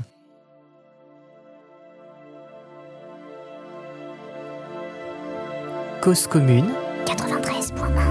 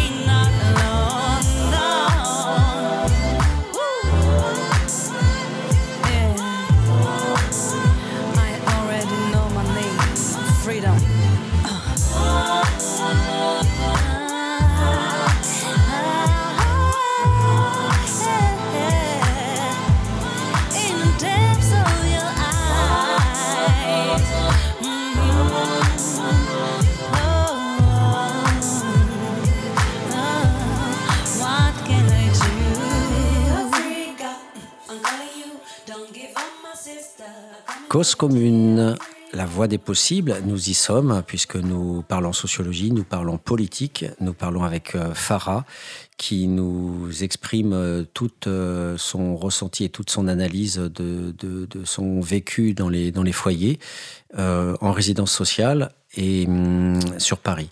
Donc Farah, je voulais partager avec toi cette analyse. Tu évoques effectivement une forme d'infantilisation qui euh, mérite qu'on s'y attarde, euh, qui, qui est euh, l'assignation pour des adultes qui ont une vie avant d'arriver dans ces foyers, qui ont une vie de maman, qui ont une vie de travailleur, qui ont une vie bah, de, de locataire ou de propriétaire. Mhm. Voilà, en tout cas, voilà une vie banale. On a un travail, on a logé, etc. Puis on se retrouve avec un travailleur social, parfois très jeune. Et ça, je le retrouve très souvent dans les discussions avec les hébergés. euh, un travailleur social qui a entre 23, 24, 25 ans, 26 ans, et qui, euh, et qui reprend en fait tout ce cadrage qui vient du, du 19e siècle autour de l'hygiénisme, euh, de la tenue de la maison, etc. Et plutôt que de faire du, marxisme basiste comme pouvait le faire, même loin de là d'ailleurs, euh, Verdès Leroux dans son livre sur le travail social, qui était très marxiste, qui est un des ouvrages les plus critiques sur le travail social, euh, euh, une pro-Bourdieu des années 70, donc ça déménageait. Relisez les premiers actes de la recherche de sciences sociales. J'aimerais qu'on continue à s'en inspirer encore aujourd'hui par rapport à ce qui s'écrit sur l'idéologie dominante, par exemple, euh, la Sciences Po, etc. Donc voilà, c'était de l'analyse, voilà, un peu, un peu trash sur les formes de domination. Les... Et euh, voilà, dans, dans ce- cette analyse euh, sans compromis du travail social, euh, on a cette place. Le travailleur social ne peut pas être en entreprise, puisque c'est le lieu du pouvoir, le patron est seul maître à bord, donc le travail social est hors de l'entreprise, et souvent le travailleur social est hors même du logement, c'est le bailleur qui a la, la main mise. Donc il est ailleurs, il, vole dans un ailleurs qui va s'appeler le social, et ça c'est euh, effectivement notamment les travaux de Donzelot, euh, sur euh, justement la naissance de ce, social, euh, qui, qui en a parlé un des premiers en tous les cas dans, dans, cette logique. Donc cette invention du social, qu'est-ce que finalement le travail social peut bien faire sur un pauvre? Puisqu'il ne peut pas lui donner du travail et il n'a pas l'accès sur les logements puisqu'il n'a pas de fric, ce travailleur social, il n'a pas d'argent, il n'est pas promoteur immobilier hein, et il, il casse pas les quartiers comme euh, le canal Saint-Martin ou la Bastille pour en faire du logement bourgeois. Il, est, pauvre, donc euh, il fait des études et il devient travailleur social. Donc euh, il lui reste des mots en fait, il lui reste du blabla et il va avec son blabla voir des gens pour dire voilà, je vais te redresser d'une telle, telle, telle ou telle façon. Mais c'est là où j'ai un débat avec toi, Farah, c'est que euh, ce qui pourrait être le concept important, c'est le concept de discernement. Parce qu'il peut y avoir des gens, par exemple le- le- ceux qui ont le syndrome de Dio- Diogène ou des clochardisés, etc. Mais moi, je l'ai vécu avec des gars, des copains de Jojo, euh, quand il les faisait venir chez lui. Georges, les gars, euh, ils défonçaient son appartement. Ils pissaient partout, ils éteignaient pas leurs cigarettes, ils faisaient des trous dans le canapé. Quand ils allaient manger dans la cuisine, je te raconte pas le bordel dans la cuisine. Parce que les mecs, ils vivaient à la rue. Donc, il peut y avoir une pertinence à, quand c'est fait avec humanité, avec de l'aide et avec euh, toute la logique de l'intelligence, pour aider la personne à savoir allumer un gaz sans foutre le feu à l'immeuble. Et on sait que dans les foyers, il y a souvent du feu, hein, dans les foyers où Oui. il y a des, Mhm. des incendies. De, de l'aider voilà, à reprendre possession d'un espace qui peut être pertinent, à savoir un logement. Voilà, ça, peut, ça peut aider. Mais pour des gens comme toi ou pour d'autres personnes, c'est une violence et une infantilisation parce que tu sais le faire et tu n'as pas besoin de ça. Donc le discernement du travailleur social, c'est de prendre conscience à qui on a affaire pour pas faire n'importe quoi. Et avec cette personne, on peut l'aider à faire et à l'autre, on la laisse tranquille. Et en ce qui te concerne, il fallait que les travailleurs sociaux te laissent tranquille. Et si tu reçois, comme tu l'as dit, deux propositions pour être relogé, et que en même temps, un travailleur social te dit, mais madame, il faut que je vous apprenne à, à être relogé, c'est une violence, une maltraitance. Parce C'est que une là, maltraitance, oui. le travailleur social manque de discernement. Voilà. Et, et, et donc, voilà, c'était ça. Qu'est-ce que tu penses de mon analyse par rapport à ces variations de comportement en fonction des gens? Il y a aussi peut-être des gens très crades aussi dans les structures. Oui, bien sûr, c'est très juste ce que tu dis. Il y a des personnes qui effectivement ont besoin d'un réel suivi, autant euh, social qu'au niveau médical, que au, au niveau aussi euh, psychologue avec une psychologue, etc. Euh, Personnellement, je demandais il y a deux ans à ce qu'il y ait une infirmerie, une infirmière qui soit sur place ou un médecin qui soit sur place pour justement aider ces personnes qui ne sont pas dans la capacité de prendre soin d'eux de pouvoir accéder au moins à leurs médicaments pour pas qu'ils se retrouvent dans des états euh, de folie, euh, ce qui arrive très souvent, hein, des crises de paranoïa ou, ou, euh, de la schizophrénie. Ces gens sont là, mais n'ont pas de suivi à l'intérieur, sont délaissés. Il y a aussi des cas de euh, syndrome de euh, Diogène. Euh, il y en a deux, trois, quatre, cinq cas comme ça. Mais au lieu de les accompagner, tout en sachant qu'ils ont ce syndrome, au lieu de les diriger vers une je ne sais pas, moi, moi je proposerais personnellement avoir rendez-vous avec une psychologue, les amener petit à petit à parler sur le mal-être, qui fasse que justement ils entassent tout, qu'ils ne lavent rien, qu'ils se laissent vivre dans des déchets. Eh ben, euh, la seule façon qu'ils ont d'introduire et d'aider, entre guillemets, j'appelle pas ça aider, j'appelle ça maltraiter, c'est de faire intervenir à raison d'une à deux fois par an une société qui vient jeter tous ces encombrants qu'ils ont cumulés et les laisser comme ça. Mais ça, c'est pas les aider plus, puisque ça, ça reprend de plus belle. Donc ces gens sont toujours à vivre dans leur tas d'ordures. Euh, c'est sale, personne ne les approche. Ils ne se lavent plus. Il y a des personnes aussi qui ont, qui ont un certain âge. Ils devraient être dirigés vers d'autres structures qui leur permettraient aussi euh, d'être euh, en relation avec des gens de leur âge, de pas être confrontés à certaines violences qu'elles vivent. Parce qu'il y en a qui ont quoi 70 ans? Il y en a qui ont un déambulateur, il y en a qui vont être bientôt peut-être avec euh, un fauteuil roulant. Mais rien n'est adapté au niveau euh, même de, de la salle de bain. Enfin, je trouve ça scandaleux. J'avais proposé, même amené l'idée à ce qu'on fasse venir des auxiliaires de vie de l'extérieur, des femmes de ménage qui puissent les aider à maintenir un chez elles propre, et aussi peut-être la venue d'une infirmière pour les, les, les doucher, si vous voulez, et non pas les laisser comme ça, livrées à elles-mêmes. Ce qui fait qu'aujourd'hui, bah, ces personnes, au fur et à mesure, dans l'enceinte de cette résidence, sont même exclues. C'est déjà difficile d'être exclu de la société, d'avoir coupé les ponts avec toute la famille, tous les amis, pour être en plus exclu dans une résidence qui est censée les prendre en charge et leur donner des ailes pour avoir cette envie de vivre Et je reparle du mot dignité, parce que euh, dans, cette, dans ce lieu, la dignité, elle nous est complètement ôtée. C'est une bataille, euh, mais euh, journalière qu'on a à faire par rapport à ça. Déjà dans le ton à laquelle on s'adresse à nous, c'est avec mépris, avec dédain, avec ricanement. Tout ce qui nous concerne est dit au, au vu, au su de tout le monde, dans le hall, même pas en rendez-vous c'est quand même dingue que de savoir comment ta voisine vit, de savoir si elle a des dettes de loyer, de savoir si elle, a- elle est en conflit avec la direction ou autre, ça ne nous regarde pas. Mais ça, ça tu l'entends de manière euh, fréquente, que les, AS euh, vont parler dans le hall d'accueil avec les- la, la personne euh, qu'elles croisent, etc. Parce que Oui, on- chef de on- service, euh, particulièrement. On s'attend quand même à ce qu'il y ait a a priori des rendez-vous euh, formels dans, dans, dans le bureau. En tout cas, le foyer dont tu parles, c'est bizarre, en tout cas, vu le- les, professionnels qui bossent là-dedans. Parce que dans la plupart des, des- des structures euh, municipales ou privées euh, où, où je me suis rendu depuis une vingtaine d'années, dans l'ensemble, quand même, la, la plupart des gens sont en rendez-vous. Donc, qui sont ceux qui font ça? Est-ce que c'est une minorité de travailleurs sociaux qui font, qui font ça euh, Ou alors ils sont pas travailleurs sociaux mais ils sont chefs de service, donc c'est pas exactement des travailleurs sociaux? Qui fait ça? Est-ce que tu as repéré qu'il y en a qui sont plus particulièrement désignés comme faisant ça parce qu'ils sont Oui. effectivement pervers ou peu professionnels euh, Ou est-ce que tu as l'impression que tout le monde fait ça et que c'est une sorte, entre guillemets, de bordel généralisé? Moi, je dis que le chef de service fait ça Mmh. à l'encontre de la plupart des, des résidentes. Mhm. Euh, très souvent, euh, on a été amené à lui dire qu'il fallait absolument pas qu'il révèle l'histoire de nos vies, puisque c'est quelque chose quand même de très personnel. Euh, ça a été fait aussi par rapport à l'assistante sociale, puisque quand euh, j'ai voulu prendre part à cette épicerie qui finalement s'avère être absolument infecte, euh, cette femme qui tient l'épicerie m'a dit mais votre assistante sociale ne voulait même pas que je vous laisse rentrer dedans. Hmm. Donc vous voyez, c'est que même dans les rapports de ce qui est privé d'un suivi de rapport social où on est censé faire confiance, puisqu'on relate quand même une partie de nos vies, on donne des données qui, qui nous sont propres, on leur remet entre les mains notre dossier de vie, c'est-à-dire que voilà, je vous, je vous donne ce qui fait partie de moi pour que vous en fassiez le mieux. Mais c'est pas du tout ce qui se produit. Ce qui se produit, c'est qu'on s'en sert contre nous.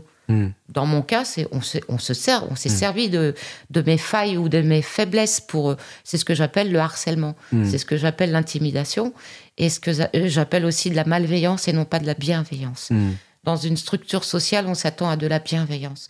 On s'adresse aux femmes qui sont présentes, puisque nous sommes des femmes plus ou moins, pas que précaires parce que nous n'avons pas d'argent, mais nous sommes des femmes aussi qui sommes mutilées quelque part de l'intérieur. Nous avons besoin aussi d'avoir une parole qui soit euh, douce, qui soit... euh, on n'attend pas de la compassion, c'est même pas ça, mais du respect. Ce respect n'est pas là non plus. On leur doit le respect par Madame, Monsieur, avec leur titre, et nous, c'est Hey Et ça nous crie dessus. Bon, par rapport à ça, je sais qu'il y a beaucoup de femmes qui aimeraient autant s'exprimer que moi. Je leur rends l'honneur aujourd'hui. Je, j'ose le dire aujourd'hui à la radio parce que euh, je les vois souffrir, souffrir encore plus que ce que je ne souffre. Parce que moi, ma parole, je la libère en étant dans la rue, en manifestant, en étant femme gilet jaune, en étant invitée ici aujourd'hui. J'ai la chance d'avoir au moins euh, cette force de pouvoir libérer cette parole. Je sais que toutes les autres ne l'ont pas et ne l'auront jamais.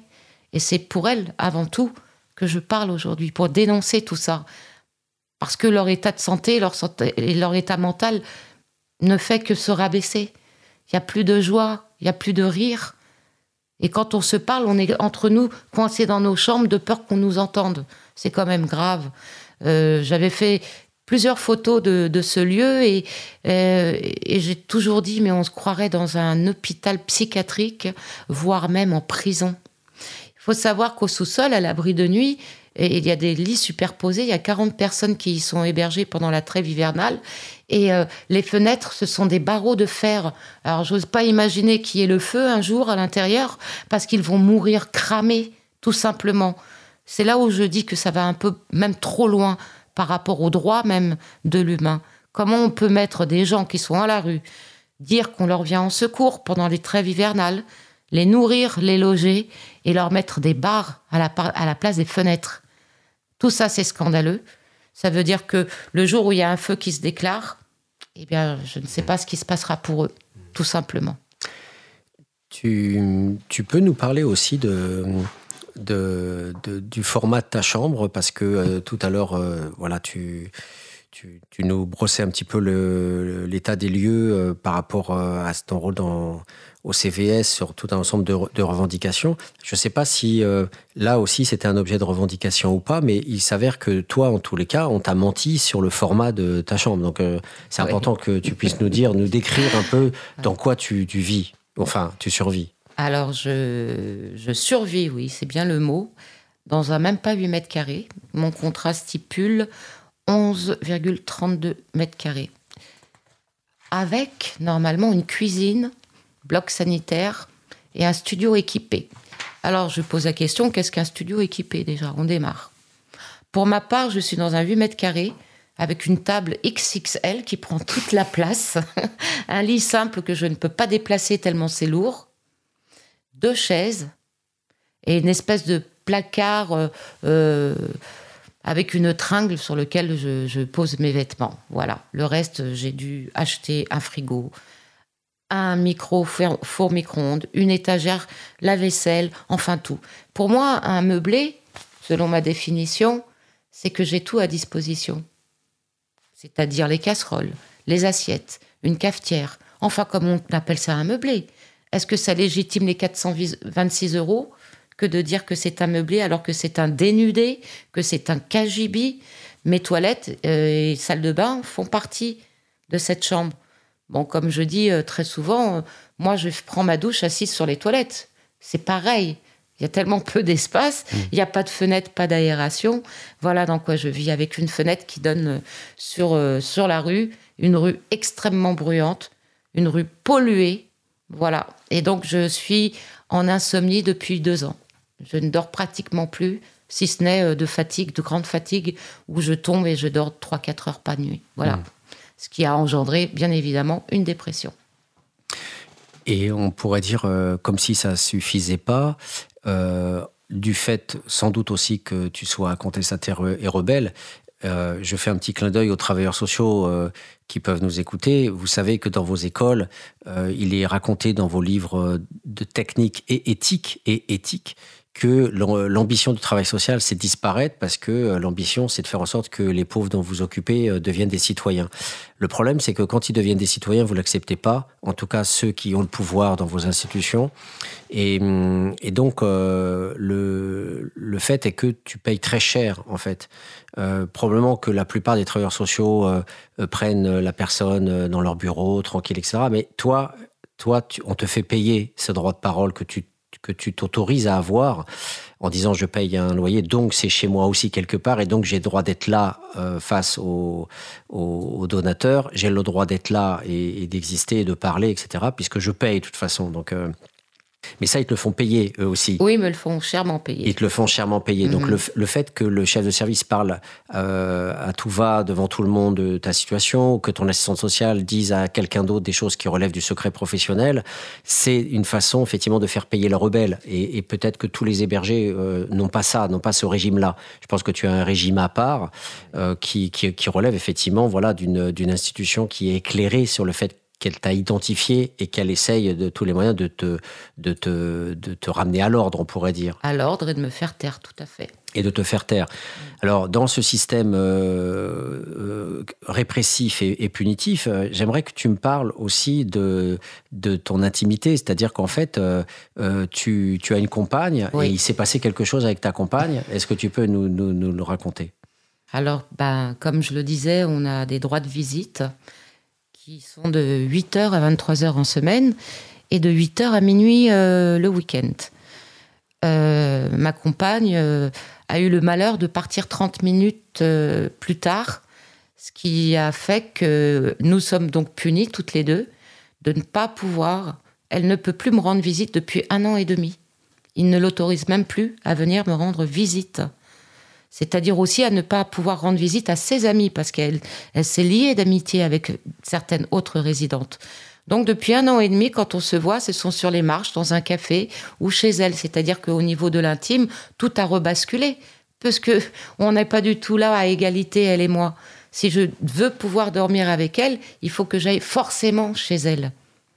Et donc, cette situation dure depuis un an et demi. Depuis un an et demi, on a interpellé les chefs de service et la direction qui nous font toujours dire ne vous inquiétez pas, on vous téléphonera, on prendra rendez-vous.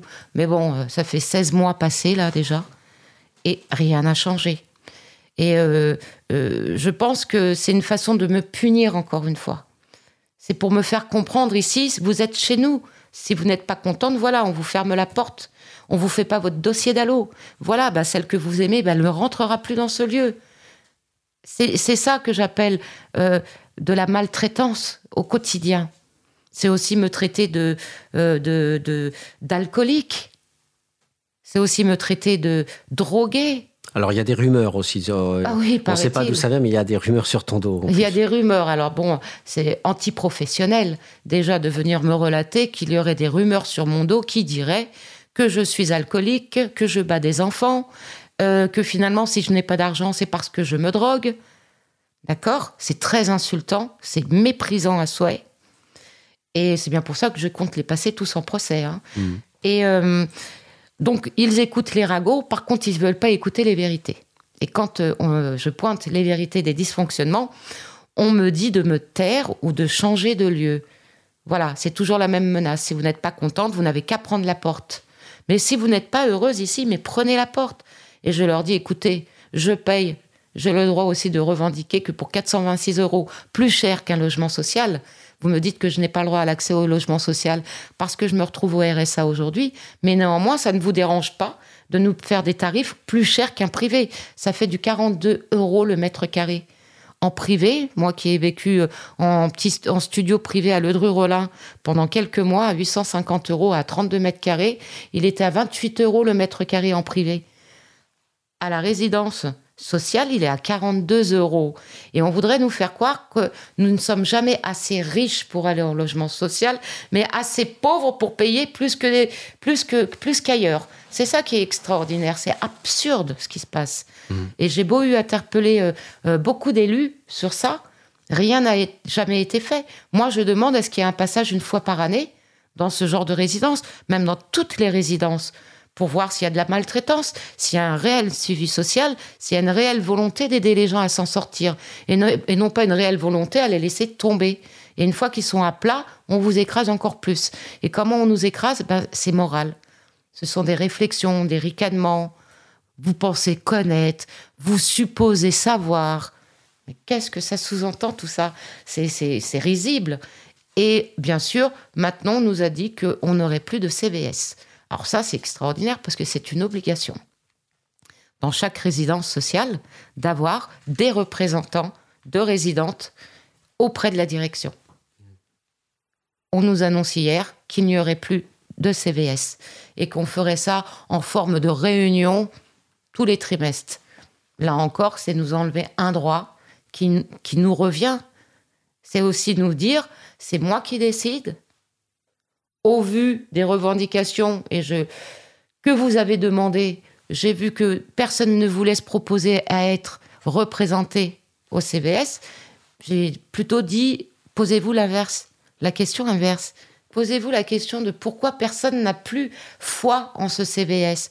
C'est parce que depuis 2016, les revendications que je vous ai fait parvenir n'ont jamais trouvé réponse. Jamais. J'ai donné ma démission parce que je ne pouvais pas répondre aux résidentes qui attendaient tout le temps. Alors, qu'en est-il?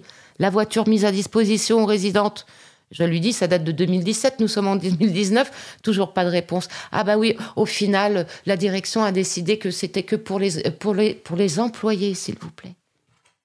Alors quel intérêt de, de se faire acheter en don, d'avoir des dons pour une voiture qui finalement, sous prétexte, aiderait les résidentes à pouvoir partir en week-end entre elles ou pouvoir les aider à déménager quand elles ont trouvé un logement social pour finalement voir depuis deux ans que ce sont que les salariés qui s'en servent. Et c'est toujours la même histoire. À chaque fois qu'il y a un appel de dons, puisque là, en décembre, il y a eu des appels de dons pour 10 projets de, ce, de cette résidence, dont je ne parlerai pas, je ne donnerai pas le nom. 10 projets. L'un d'eux, c'est un centre d'accueil pour femmes SDF. Eh bien, moi, je dis bravo. On expulse donc les femmes en résidence à la rue, mais à côté, on fait appel aux dons pour les récupérer, pour créer une résidence pour des femmes SDF. Mais c'est du n'importe quoi. Mm. C'est- vraiment du grand n'importe quoi. Ils font, on fait quoi? Des maraudes pour aider les gens à manger et à l'intérieur de la résidence, on les laisse crever de faim. C'est là encore absurde. C'est de tout ça, en fait, dont il faut parler. Je pense qu'une émission ne suffira jamais.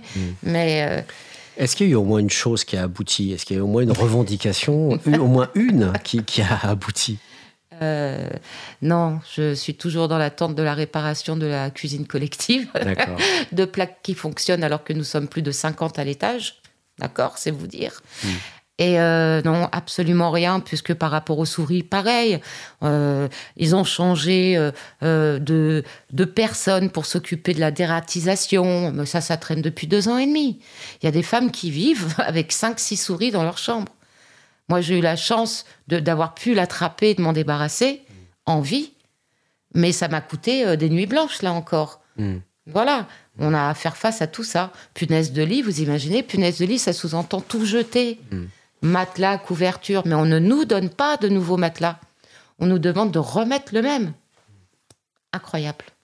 Il y a, y a, hum, pour euh, un, des, thèmes que je voulais aborder aussi avec toi, notamment par rapport à ce chef de, de service, c'est toujours cette comparaison entre le carcéral ou le concentrationnaire. Et si ça vous plaît pas, lisez Goffman, euh, notamment, qui, qui fait cette euh, comparaison dans l'institution totale. On a hésité dans la traduction avec institution totalitaire. Gardons institution totale. En tout cas, ça nous autorise à parler des camps, du carcéral et de certains foyers d'urgence. Le problème de ces structures, euh, c'est que euh, y a très peu d'évaluation, il y a très peu de droits, très très peu. On va dire pour les héberger que dalle, puisque ce sont des règlements intérieurs qui sont toujours prescriptifs. Il n'y a pas de droit. Euh, et comme tu le résumais très bien, le, le fait est que euh, si ça te plaît pas, tu dégages. Donc il n'y a, vraiment pas de droit. On peut pas s'inscrire comme un locataire qui reste le temps de son bail ou un salarié qui a un contrat de travail et qui a des syndicats, etc. Le propre du sous-prolétaire euh, hébergé, c'est que l'institution, en fait, s'adosse effectivement sur le le- l'inutile au monde, comme on disait au Moyen Âge, pour pouvoir lui remettre une couche, une double peine. Tu es pauvre, en plus tu n'auras pas de droit et on ne va pas t'en accorder. Et en plus on peut te maltraiter. C'est justement le thème du capot, euh, c'est-à-dire ce chef de service notamment, parce que j'imagine qu'il y a plein de travailleurs sociaux qui font bien leur travail. Et, hum, et là, il s'avère qu'en plus c'est une tête, c'est le chef des travailleurs sociaux, c'est le chef de service. Et que ce chef de service est particulièrement pervers. Et c'est important que tu nous dises ce qu'il t'a dit quand il t'a croisé à un moment donné dans un couloir. Euh, J'avais pris euh, en fait la sortie qui euh, normalement euh, est là pour les femmes avec landau, euh, personnes handicapées, une sortie euh, réservée à ces gens-là. Moi aussi, je suis reconnue handicapée. Moi aussi, j'ai une carte de mobilité. Et donc, il m'a couru après et il m'a arrêté en se mettant face à la porte de sortie en me disant il est hors de question que vous sortiez par cette porte. Et je lui ai dit mais poussez-vous et laissez-moi donc sortir tranquillement. Ne continuez pas à venir me faire des, des, problèmes inutiles. Il me dit mais il me faut, euh, il, il vous faut me prouver que vous avez une carte de handicapé. Je lui ai dit que je n'avais rien à lui prouver, ni lui montrer ma carte d'identité, ni même ma carte de mobilité, euh, etc. Et euh, je lui ai demandé donc s'il était chef de service ou s'il était, euh, il faisait partie des vigiles ou s'il était flic, parce qu'il y a un moment donné, euh, il s'octroie tous les droits euh, de prendre n'importe quel uniforme. Il m'a donc, il a insisté, il m'a dit vous n'allez pas passer cette porte, vous montez dans votre chambre, vous allez me chercher votre carte, sinon vous allez prendre l'autre sortie. Et il me dit puis vous êtes handicapé, non mais vous vous foutez du monde. Et je lui dis il y a des handicaps qui ne se voient pas. Il me dit bah justement, là c'est un endroit, si vous avez peut-être un fauteuil roulant, je lui dis bah j'espère que vous ne me souhaitez pas d'arriver à ça, mais néanmoins c'est mon droit absolu de sortir par cette porte. Et je lui demande de se pousser, il se pousse, vraiment en, rageant, et ma compagne m'attendait à l'extérieur. Il sort, il prend, il fume sa cigarette. Ma compagne le dispute parce qu'elle a suivi la scène. Et euh, il euh, nous répond euh, Vous avez bien de la chance que je sois en service, autrement je me serais occupé de vous. J'appelle ça des menaces. Il a réitéré une demi-heure plus tard à ma compagne que la prochaine fois, quitte à démissionner, il s'occuperait d'elle personnellement. Voilà ce qu'on subit. Voilà ce que je subis dans mon cas en tout cas. J'ose imaginer que d'autres l'ont subi différemment ou peut-être de la même façon, mais c'est tabou. Personne ne parle de ça. Alors, moi aussi, j'étais confronté à, des situations et je ne pouvais pas, par exemple, je me souviens d'un travailleur social avec qui j'étais bien dans, un, dans une, association que je ne nommerai pas non plus. C'était avant les années 2000. Et il s'avère qu'à l'époque, les, les gens devaient avoir euh, que une, nuit, trois nuits ou une semaine maximum, et qu'il y avait euh, notamment un jeune qui était le fils de la secrétaire du directeur, qui gérait euh, notamment un des centres hein, de cette association. Bien sûr, sans diplôme, sans rien. hein. C'est la plupart. À l'époque, euh, euh, les gens euh, s'appelaient des permanents et ils venaient de tout et n'importe où, mais ils n'avaient pas de diplôme, ils n'avaient pas de formation. Et, il y avait un chantage au sexe qui était régulier, donc tout simplement du viol, quoi, parce que ou un macro, je sais pas comment nommer ça, mais c'était en tout cas, tu passes dans mon lit si tu veux avoir trois, trois nuits ou une semaine supplémentaire. C'était même pas un mois ou un an, c'était trois, une semaine supplémentaire. Et ce, ce gars-là, effectivement, donc, on se disait, mais comment on peut le- comment on peut l'atteindre, on peut le traîner au pénal, comment on peut avoir des preuves, parce que toute la difficulté de ça, c'est que ça se dit entre lui et la victime, comme l'a fait ton chef de service. La, grande question qui est posée autour de ça, encore une fois, c'est la question des règles, c'est la question du droit, c'est la question de la transparence, qui était la grande, la grande euh, euh, question d'Émile Durkheim, le fondateur de la sociologie, hein, la norme productrice de solidarité dans l'interdépendance. Eh bien, on peut le poser dans les centres d'urgence. Où est-elle cette règle de droit? Merci à toi, Farah. Toi, le Merci à toi.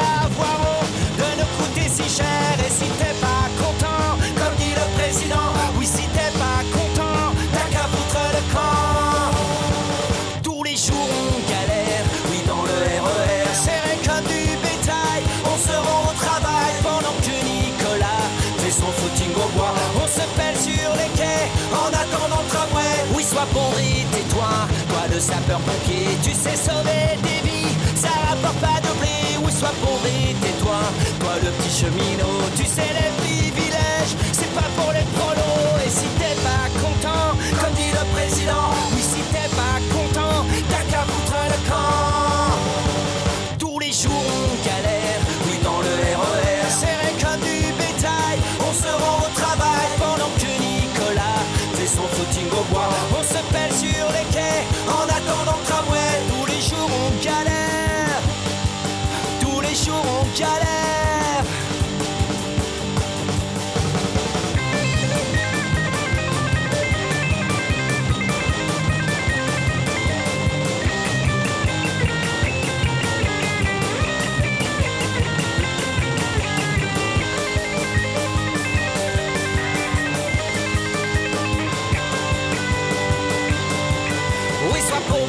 tais-toi, toi la petite infirmière, on te les paiera jamais, tes heures supplémentaires. Oui, sois pauvre et tais-toi, toi la petite Kaira, fume ta marijuana et surtout bouge de là. Et si t'es pas content, comme dit le président, oui, si t'es pas content, t'as qu'à foutre le camp. Tous les jours